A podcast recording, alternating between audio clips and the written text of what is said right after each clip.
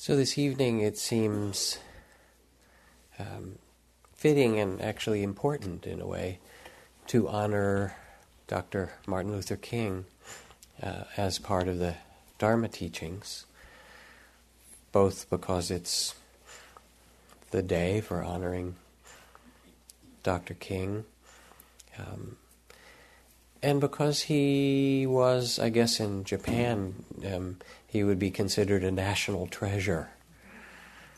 And he was a national treasure, or is a national treasure. And because we don't have many holidays that celebrate saints.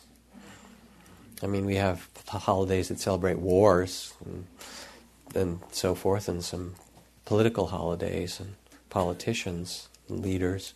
Um, and I don't mean saint in the sense of somebody who's a perfect being with a halo. We know that that wasn't true of him and that he had his shadow.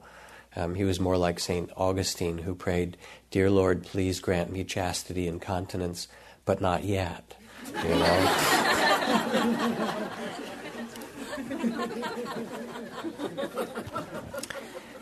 and even Gandhi had those same kind of struggles in his own way. So it's not that kind of sainthood. But the legacy that he left as a leader for civil rights in a racist society, when we as a society carry with us the history of slavery and the incredible suffering of the racism that's still part of our world, um, as a leader for justice for those who are oppressed, um, in the spirit of a bodhisattva um, the Dalai Lama who takes these vows. May I be a boat for those who would cross over. May I be a medicine for all those who need healing.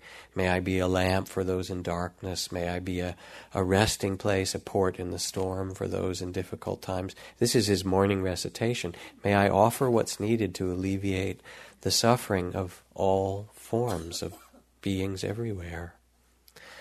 That this spirit was very much the bodhisattva vision of Dr. Martin Luther King in his life. Because, in spite of, or in addition to, the leadership in civil rights or for justice, the strongest part of his identity was the identity with that which is sacred, that which is noble, with that spirit of freedom that is undying in us as human beings. And the Buddhist tradition is filled with saints with mixed pedigrees, like Dr. King and the rest of us, um, from Milarepa in the Tibetan Buddhism, who started his life um, as a um, as a black magician and harmed, killed a lot of people, and then became this radiant and wonderful teacher. Um, it's seen that the possibility of taking our human life and not turning it into something ideal and perfect and polished and holy in some fanciful sense, but rather taking the common clay of our humanity and allowing a nobility and a sacredness and a beauty to shine through us is a theme over and over in the Buddhist teachings. And this was certainly so um, in the most beautiful ways with the teachings and the life of Martin Luther King. I remember being in Washington, D.C., and standing in front of the Lincoln Memorial where he gave his I Have a Dream speech that I'm sorry I missed, um, and reading the words of Abraham Lincoln uh, from the Gettysburg Address and the reminder we hold these truths to be self evident that all men and women, if you will, let me add some words, thank you, Lincoln, um, are created equal. And then thinking about what it means to stand up for that with one's life, as Martin Luther King did. And what he offers to us as a society is an appeal to our own nobility, to the dignity that is in each one of us. I thought about telling a, a Buddhist Jataka tale, one of the early Buddhist animal stories when the Buddha was born as the king of the banyan deer um, tonight in his honor, but I have a different story to read you, so we'll do the banyan deer another time. And this is a story you may, many of you may have heard. It's a kind of more contemporary Jataka tale, but it seems fitting, and I haven't read it out loud for a long time. It comes from a, a friend of mine, a man named Terry Dobson, who was a quite successful and well known martial artist who died a few years ago. One of the first Americans to go to Japan to study Aikido with Ueshiba sensei, with the founder of Aikido. The train clanked through the suburbs of Tokyo on a drowsy spring afternoon. Our car was comparatively empty, housewives, kids in tow, old folks going shopping. And then the doors opened, and the afternoon quiet was shattered by a man bellowing violent, incomprehensible curses. Labor's, laborer's clothing he wore, he was big, drunk, and dirty. And as he came on, he swung at a woman holding a baby and sort of sent her spinning into the laps of an elderly couple. couple. No one was harmed. Terrified, the couple ran to the end of the car. The train lurched ahead. The other passengers froze with fear. I was young then, in my twenties, in pretty good shape, been training in Aikido for several years, and as if students of this martial art, we were not allowed to fight. Te- my teacher had said Aikido is the art of reconciliation. We study how to resolve conflict, not to start it. I tried hard. I listened to these words. I even crossed the street to avoid the punks who lounged outside the train stations. My forbearance exalted me. I felt both tough and holy. But in my heart, however, I wanted an absolutely legitimate opportunity whereby I might save the innocent by destroying the guilty and showing how good an Aikidoist I really was. This is it, I said. People are in danger. If I don't do something, someone will get hurt. I jumped to my feet.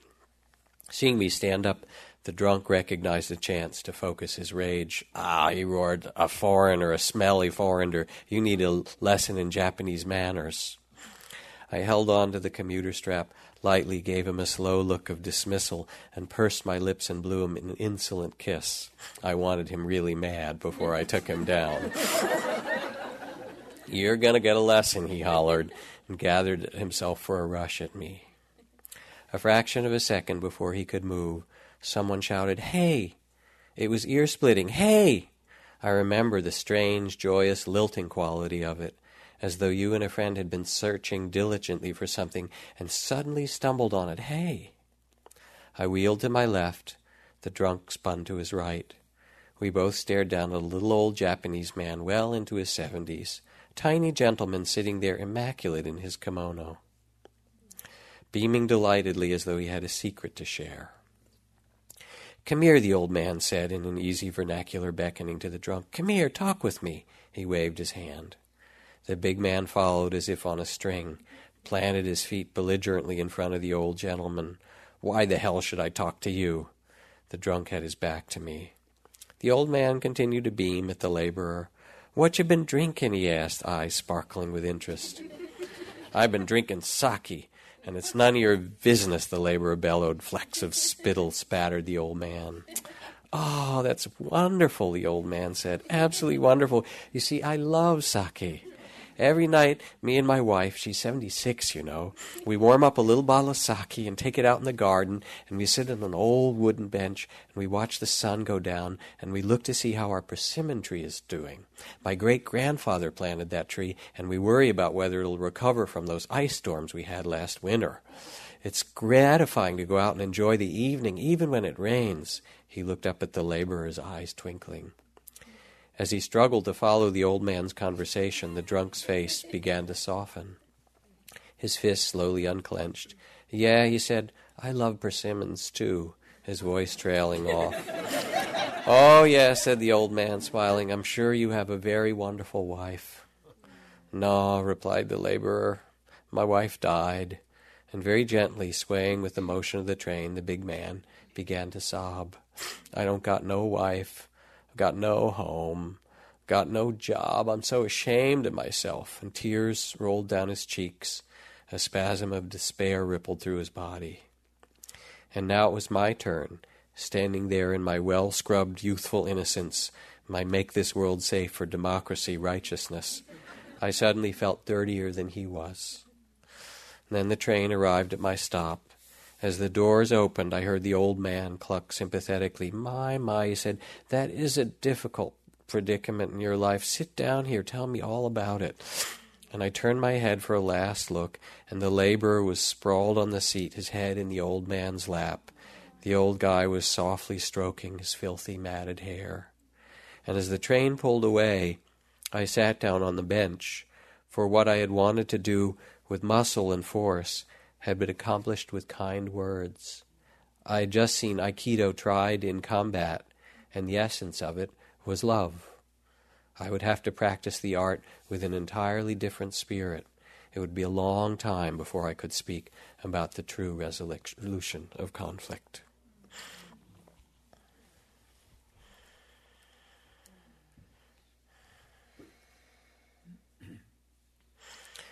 We come to the temple, we come to Spirit Rock as a meditation center, as a temple to meditate,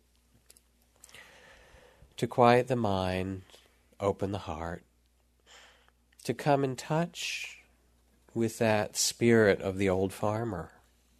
This reminder from Martin Luther King of the spirit that's possible for us to touch in ourselves that place of fearlessness and connectedness and love. And if you reflect on the story for a moment, you might also think about the conflicts in your own life, if you have any. in which character in the story you're playing at the moment. And what it would really mean to meet the conflicts the difficulties that you have with a quiet mind and an open heart. Each of us, as we meditate and settle down, get still, look into our own minds, our own hearts, as the Buddha did on his night of enlightenment. We look at our own life and we look deeply, as the Buddha did, also into the lives of the humans all around us, our connection with them. And we can see in that stillness what the Buddha saw the possibility of tremendous happiness, innate happiness, and also the possibility and causes of great suffering. And that each of these arise from the human heart. Another little story for you. According to an ancient Indian tale, a mouse was in constant distress because of its fear of the cat. A great yogi took pity on it and turned it into a cat. But then it became afraid of the dog. So the yogi turned it into a dog. And then it came back to the yogi and said it was afraid of the wild panther outside the village. So the yogi turned it into a panther, whereupon it was full of fear of the hunters. At this point, the yogi gave up. He turned it back into a mouse, saying, Nothing I do for you is going to be of any help because you believe yourself to be a mouse.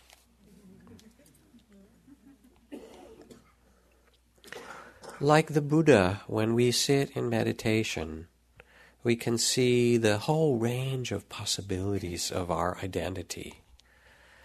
Sometimes we see the small sense of self, what's called the body of fear, and we can feel identified like the mouse with being the victim, the powerless one, the one that everybody else has, you know, got more something of than we do.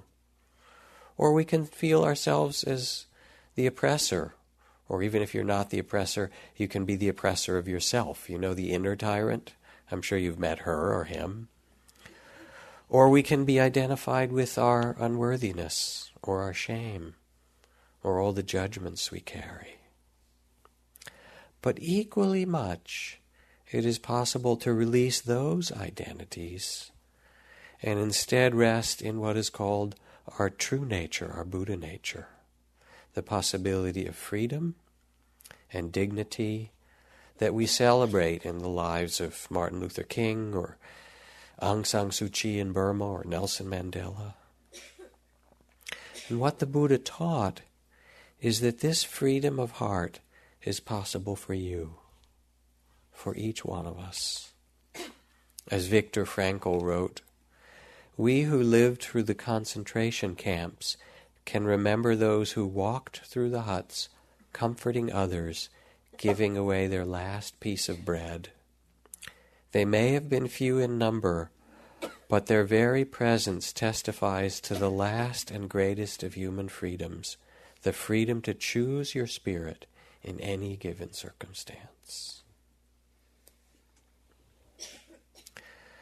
And so here we come to sit in meditation. And as we sit, we wrestle with conflicts in our relationship. I mean, not me, but the rest of you, right? Issues of health or career, social problems, money, anxiety, depression, desires, anger, political fears, world poverty, all that stuff comes up. And we are invited to sit and hold this whole complex of our humanity with dignity, with clarity, with compassion, and with a deep sense of faith. As Martin Luther King says, when one has faith, one knows that the contradictions of life are neither final nor ultimate. One can walk through the dark night with the radiant conviction that all things work together for good in those who love. Even the most starless night may herald the dawn of some great fulfillment. And we really learn that in an intimate way in meditation because you do struggle as you sit. I mean, you all sit so quietly. There we were for 35, 40 minutes, sitting looking like Buddhists. But I know actually. Even though you are a Buddha, there was also a lot else going on in there. Sleepiness and wandering and judgment and you know imaginings and conflict and restlessness and doubt and all those other things that we struggle with. And we are invited to sit and remember that it's possible to hold all of this with compassion with dignity with a spirit of freedom. With the kind of trust that Martin Luther King talked about, the sense of trust in a greater good. The Buddha recognized, as we all can see, that how we are in our minds and hearts affect everyone around us. The truth of interdependence, that we breathe together with the trees who recycle carbon dioxide into oxygen, that our bodies made of the minerals of the earth, the toxins in the landfill and the you know the fresh water from the clouds mixed in our bodies. And that we affect one another spiritually, as Gandhi says, if one person falls, the whole world falls to that extent. I mean, I don't think anyone could have spoken the teachings of interdependence more eloquently than Martin Luther King when he said the famous words, We are caught in an inescapable network of mutuality, we are tied in a single garment of destiny. Sometimes as we sit and meditate, we sit with the tears of the Buddha that appeared to him after his awakening and his enlightenment, as the story is told, because he looked around the world of human beings and he saw beings everywhere wanting to be happy, yet very often doing the things that created suffering, fueling their suffering through ignorance, through grasping, through fear, through prejudice, through conflict, through hatred. And when we sit, we carry the world with us. It's not apart from us. So sometimes the tears for the world come. Especially, I think, in this time in America, the rich, richest country in the world, there is, in some measure, a kind of cultural sadness because of the promise of justice on one hand and the bulging prisons on another, and the promise of generosity and care on one hand, and the fact that we actually give way less of our gross national product to help the poorest of the world than most every other developed country. And that we know that 10% of the money that's spent on building and selling weapons to the rest of the world, 10% of the arms budget, could feed every hungry child, every hungry adult, could give medicine to everyone who was uh, needing it in the world. And that the tsunami that took place, which has so captured our imagination, that that same number of people die every week in the world. The same number. Children, women, men. So there is the cultural sadness of knowing it's true even as we live relatively well. And even though it's hard to hear, um, it wouldn't be really honor, honorable to speak of Martin Luther King without saying it, whatever we do with it. So then the question is how do we approach our life? With a wise heart, with clear eyes, to see from the place of dignity and nobility, to be a witness to the truth, as my teacher Ajahn Chah said, be the witness of the truth, the one who knows. And this isn't a new situation. Every human being is born into a world that has some measure of suffering and some measure of joy the 10,000 sorrows and the 10,000 beauties of the world. It's always been this way to a certain extent. The first task that's necessary as we quiet ourselves down is to see the truth and to speak the truth. The first two noble truths of the Buddha that there is suffering in the world and that it has causes. We can look at it personally, that the personal suffering in our lives grows from the causes of greed and fear and hatred. And we can see it more collectively that our response to the pain of the world, to the insecurity and the vulnerability, anybody not vulnerable? Anybody not insecure? I mean, it's our human condition that our response can either be greed and fear and putting up walls, and hatred, but that's not the answer. It doesn't bring happiness. There is another way.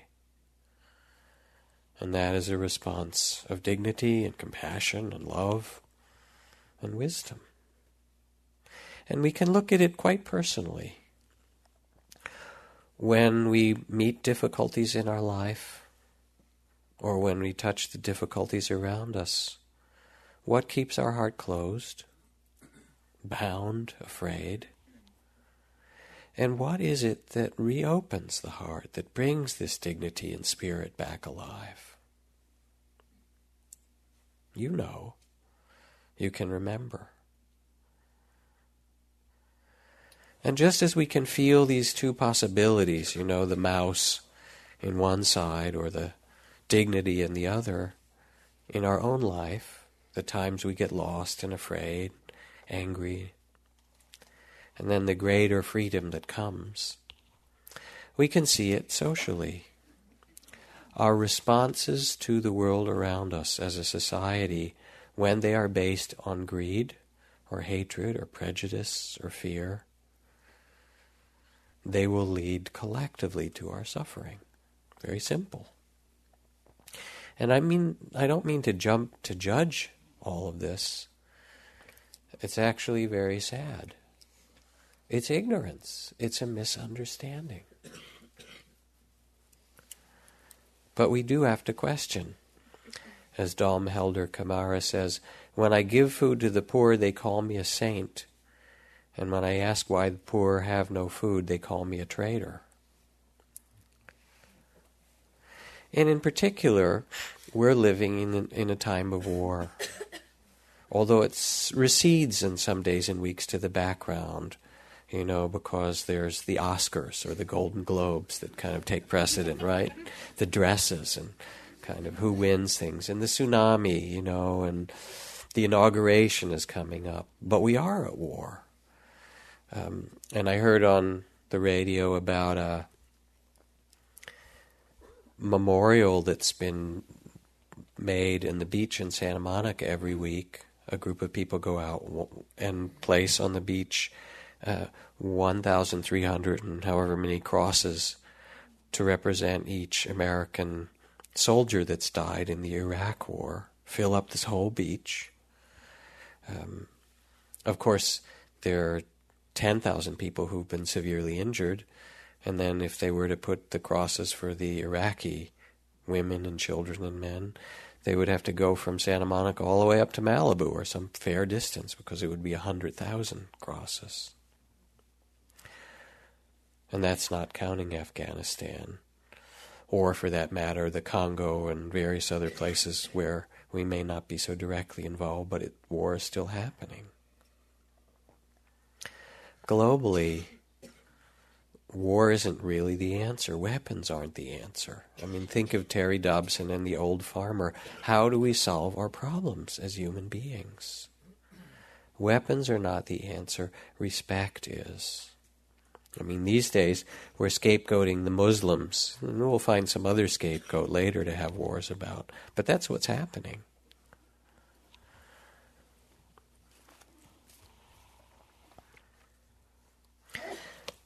General Omar Bradley The world has achieved brilliance without wisdom, power without conscience.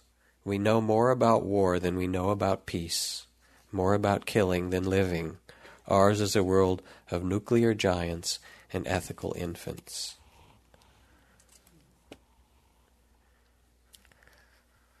And yet we don't still have a Department of Peace. I wish we did, as well as a Department of War. So, what will our response be to the difficulties of the world? Not fear, but courage is what's possible, not clinging, but generosity and honesty. I was invited to give a, a speech or a talk um, in Washington by the Progressive Democrats of America toward the end of this week. I'm not going to be able to go for some reasons. I really wish I'd been invited by the Republicans, but not this time. You know, I can hope. I don't think that the progressive Democrats actually need me so much. Who knows? But um, we all have to reflect in some way what is our response to the difficulties in our life and in the world. First, to tell the truth, to see clearly suffering and its causes. This is how it works. Secondly, to become a model of freedom for the world. You know, when you enter a forest monastery, like the place that I practiced in Asia for a long time as a monk, you come into beautifully swept paths underneath the great teak trees and the forests and jungles, um, and a beautiful society where people treat each other with uh, dignity and care and respect, where even the ants that cross the path are swept out of the way so that no one will step on them as you know as they walk around, where every being's life is valued. And you feel it. You feel like, wow, what a way for people to live with one another. What a way to be together.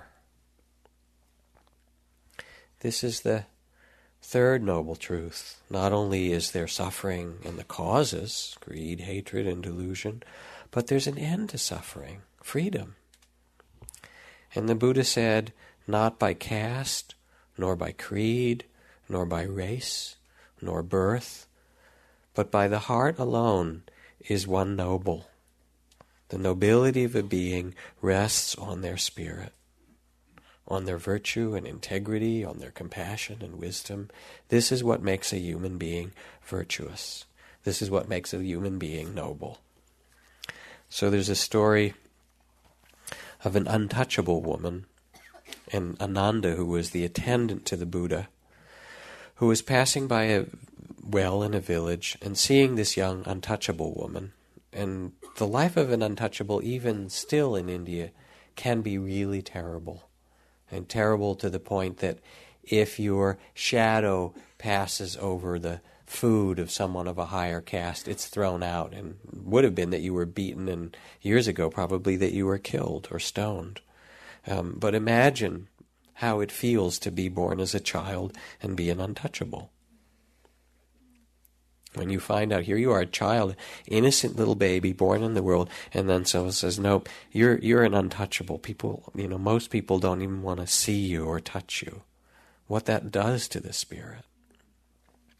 And here is Ananda walking by the well, Ananda who was known for his dignity and beauty, and sees Pakati, this young untouchable woman, and says, Would you please give me a cup of water to drink?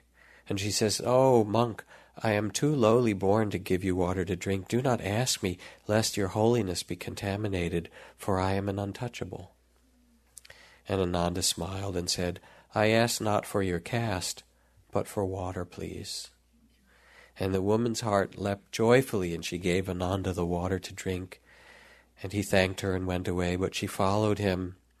And having heard that Ananda was a disciple of the Buddha, she went to the Blessed One and said, Help me and let me live in a place where your disciple Ananda dwells, that I may see him and care for him, for I have come to love Ananda. And the Blessed One understood the emotions of her heart and said, Pakati, your heart is full of love, but you do not understand your own sentiments. It is not Ananda that you love, but his kindness and gracious compassion. Accept then the compassionate kindness you have seen him practice toward you, and practice it toward others. And though others may say you are born low caste, you will be a model for noble men and noble women. Your, your righteousness and beauty will outshine the royal glory of kings and queens. So, yes, we see the way the world is. We see the possibilities in our life and around us of greed and fear and hatred, prejudice, and we also see the possibility of dignity and care and respect and freedom and become a model for the world. This is the mark of a wise heart. The antidote to racism is to bring respect and honor to those you meet. As Booker T. Washington says, don't you ever let them pull you down so low as to hate them, whoever your them is. And everyone loves respect. And even in the meditation we do as we sit, there's a kind of offering of respect. When the th- thoughts of unworthiness, the pride, the fear, the loneliness, all this comes, it's as if we bow and say, Yes, this too. Offer our respect to this aspect of our humanity, to sit with dignity and meet every guest that comes to the inn. Treat each guest honorably. And not out of pity, oh, those poor people that are suffering. You know, I'm going to help them. Spare you. It is only by feeling your heart that the poor will forgive you for the gifts of bread, said one sage. Only by feeling your love that the poor will forgive you for the gifts of bread. I carry with me when I teach and often show in these classes this one of my favorite pictures, this poster of Vedran Smailovic, the cellist of Sarajevo, who was in the National Symphony, and for the three years that Sarajevo was under siege, mortars, sniper fire, rockets coming in, he would take um, a folding chair and put on his tux and bring his cello and go out into the square every afternoon in Sarajevo and play his cello as if he were still in the symphony. Um, play music so that the people of Sarajevo wouldn't give up hope for three years, even though he might well have been shot. So it's not out of pity, oh, those poor suffering people, whoever they are, but it's for the beauty of it, for the beauty of our own life. As you drive, as you do business, as you act, as you interact with one another, to bring the spirit of respect and generosity to those in front of you. Again, from Martin Luther King, where he says,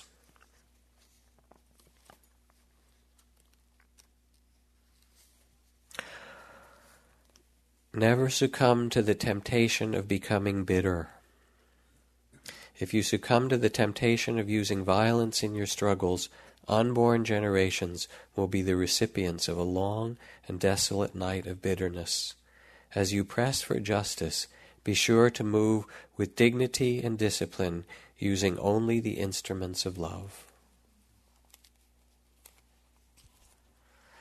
To do it out of beauty, to bring the spirit of respect and generosity, the instruments of love. The Buddha said, happiness is possible. You look at someone like the Dalai Lama, who has the weight of Tibet and many other sorrows of the world in his life, and he's still this joyful, happy spirit. Happiness is possible for us.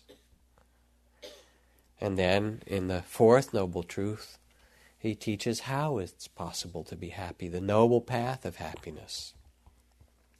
Be generous, it will make you happy not for someone else, but for the joy of giving. To care for others as if they were a part of your family, your brothers, your sisters, your beloved daughter or son. Live with virtue. My teacher Ajahn Chah used to love to talk about integrity and virtue. He said, This is enough of a practice. This will free your heart. If you practice to practice not harming other beings with your words and your deeds, to have a reverence for life, little things, medium sized, large ones, not to kill or steal or cause suffering, but to care for life around you. This practice alone will bring freedom to your heart, dignity, bravery. How to be happy? Be generous. Live with virtue. Be respectful first to yourself, to your own body and mind, to the unworthiness and hurt and confusion you find. Respect to those too, moment to moment, and then to each person you meet. And a moment, people feel it. The moment you meet somebody, when I am practicing, when I remember, I do a lot of metta practice, practice of loving kindness. And when I remember as I meet people, there's this sense or feeling of um, offering well wishing to them. I tend not so much to look at someone's face right away. I actually try to feel the area of their heart, what's there. It's almost like I'm looking or listening to something that's not just what they present to the world. You know, that mask that we have but what's behind the mask? Maybe you could look in their eyes more deeply, but that's kind of not very polite in our society. But you can look, you can almost look and sense and feel somehow what's the heart that's behind, you know, even if they're frazzled or angry or something, what's deep in there that's that secret beauty that Thomas Merton says. And in a moment, if we really listen, the relationship can change. And a moment's respect has a tremendous power in, the, in our life, in the life of another. So, generosity, virtue, the offering of respect.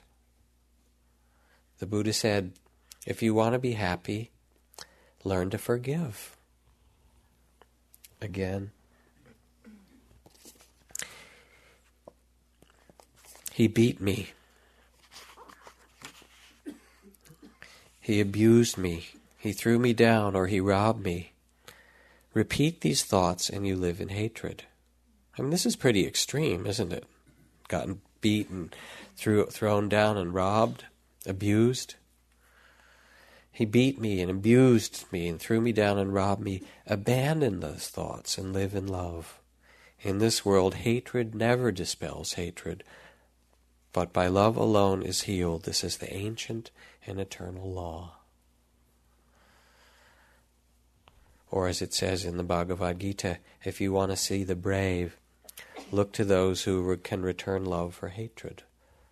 If you want to see the heroic, look to those who can forgive the teachings of Martin Luther King.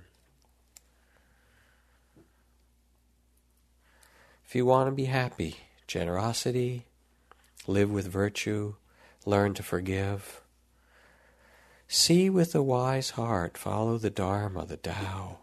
Trust, let go. Not by holding on are we happy, but by open heartedness, by letting go, by being free. And then find for yourself a simple way to serve. Each of you already, each of you have your way to serve, to bring your heart to the world.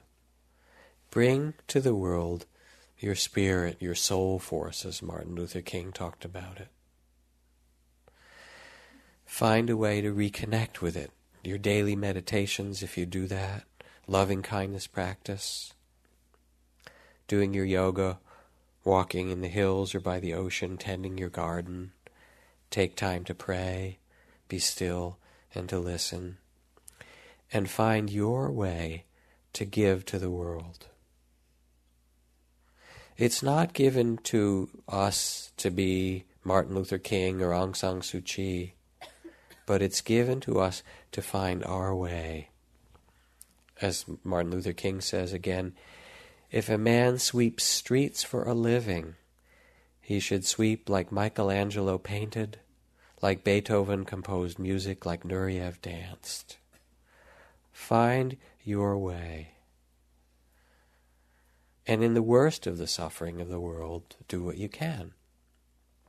As Camus says, even if we cannot prevent this from being a world where children are tortured, we can reduce the number of tortured children. And if we don't do it, who will? I've been reading a book called Bury the Chains, which is a history, Adam Hochschild's book, the history of the end of slavery, abolition movement that really started in England before it did in the U.S. strongly. Um, and what he writes about is so interesting in the in the um, overall view of the history because 200 years ago, at the end of the 1700s, he estimates that three quarters of all people on the face of the earth were either serfs or slaves in some fashion or other, or in bondage. Um, you know, the ones in the Americas and, and the slaves in Africa, um, and the slaves that were sold to the Europeans and the Arabs and throughout the Islamic world and the Ottoman Empire. But in India and other parts of Asia, tens of millions of farm workers in outright slavery, peasants in debt bondage, as bad as any as any slave bound to a plantation in in the American South. Um, slaves among certain Native American tribes. In Russia, the majority of the population were serfs who could be bought, sold, whipped, or sent into the army at the will of their owners. As one historian puts it, freedom, not slavery, was the peculiar institution at that time. It all seemed normal, yet within 100 years, um, because there had been this history the Greeks, the Romans, biblical times, the Incas, the Aztecs. But within 100 years, the movement to see the abhorrence of slavery um, picked up so much support and consciousness that it was more or less outlawed around the world a hundred years later. I think about that for war. I mean, war is about as. Um, let's see, my teenage daughter's word would be stupid, right? War is about as stupid a thing for solving problems as save, slavery is for dealing between human beings. And what would it be like if we vision that within 100 years it will no longer be used as a way to solve the problems of humanity. what steps would we need to take now? What institutions, what vision would need to happen so that we as human beings could live together in different way?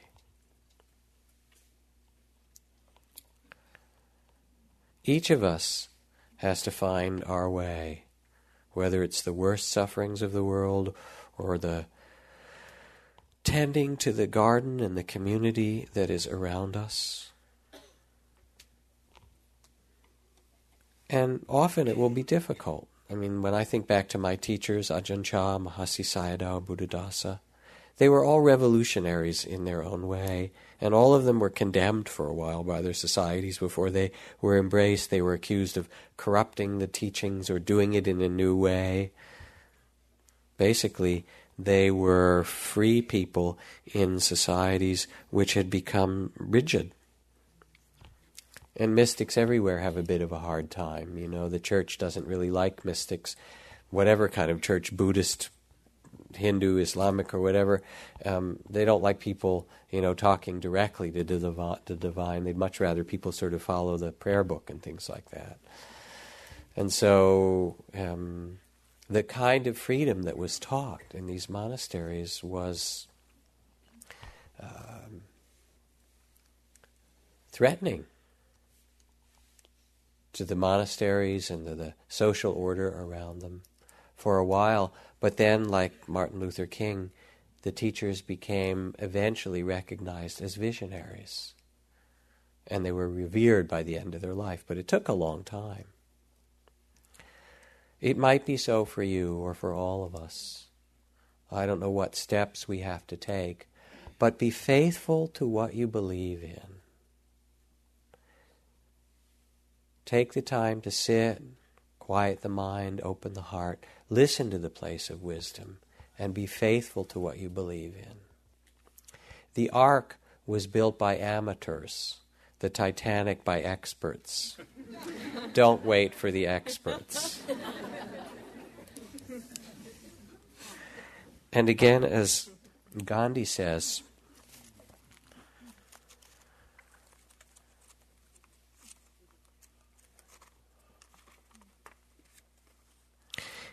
in nonviolence.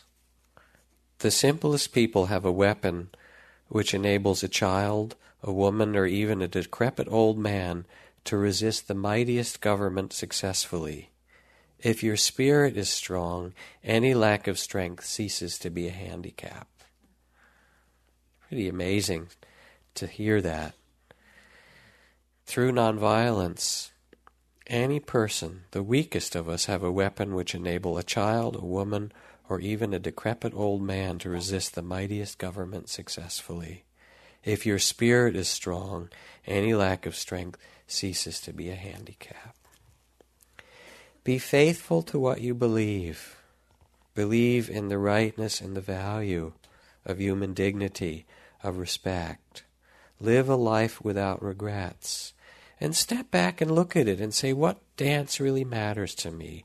How is it that I want to live? Have I loved well? Have I cared for this world?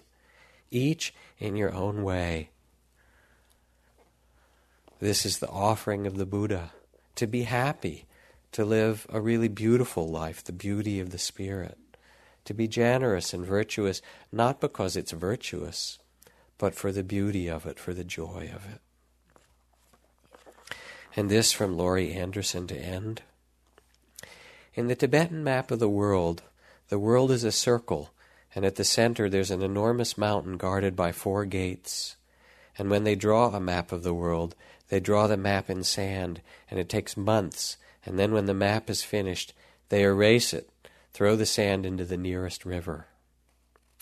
Last fall, the Dalai Lama came to New York City to do a two week ceremony called the Kala Chakra, which is a prayer to heal the world. And woven into these prayers were a series of vows that he asked us to take, and before I knew it, I had taken a vow to be kind for the rest of my life. and I walked out of there and I thought, for the rest of my life, what have I done? This is a disaster. and I was really worried. Had I promised too much? Not enough. I was really in a panic. They had come from Tibet for the ceremony, and they were walking around Midtown in their new brown shoes, and I went up to one of the monks and said, Can you come with me to have a cappuccino right now and talk? And so we went to this little Italian place. He had never had coffee before, so he kept talking faster and faster. and I kept saying, Look, I don't know whether I promised too much or too little. Can you help me, please? And he was being really practical. he said, Look, don't limit yourself. Don't be so strict. Open it up. He said, The mind is a wild white horse, and when you make a corral for it, make sure it's not too small. And another thing, when your house burns down, just walk away. And another thing, keep your eyes open, and your heart too.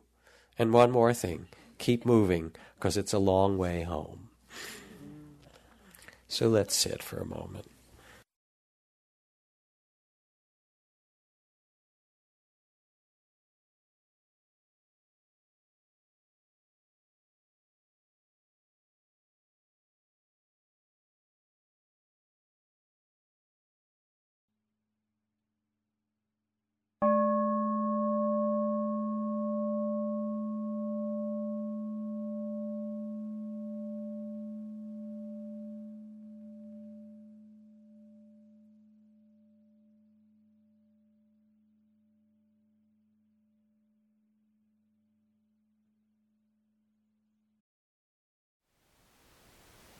Thank you for listening.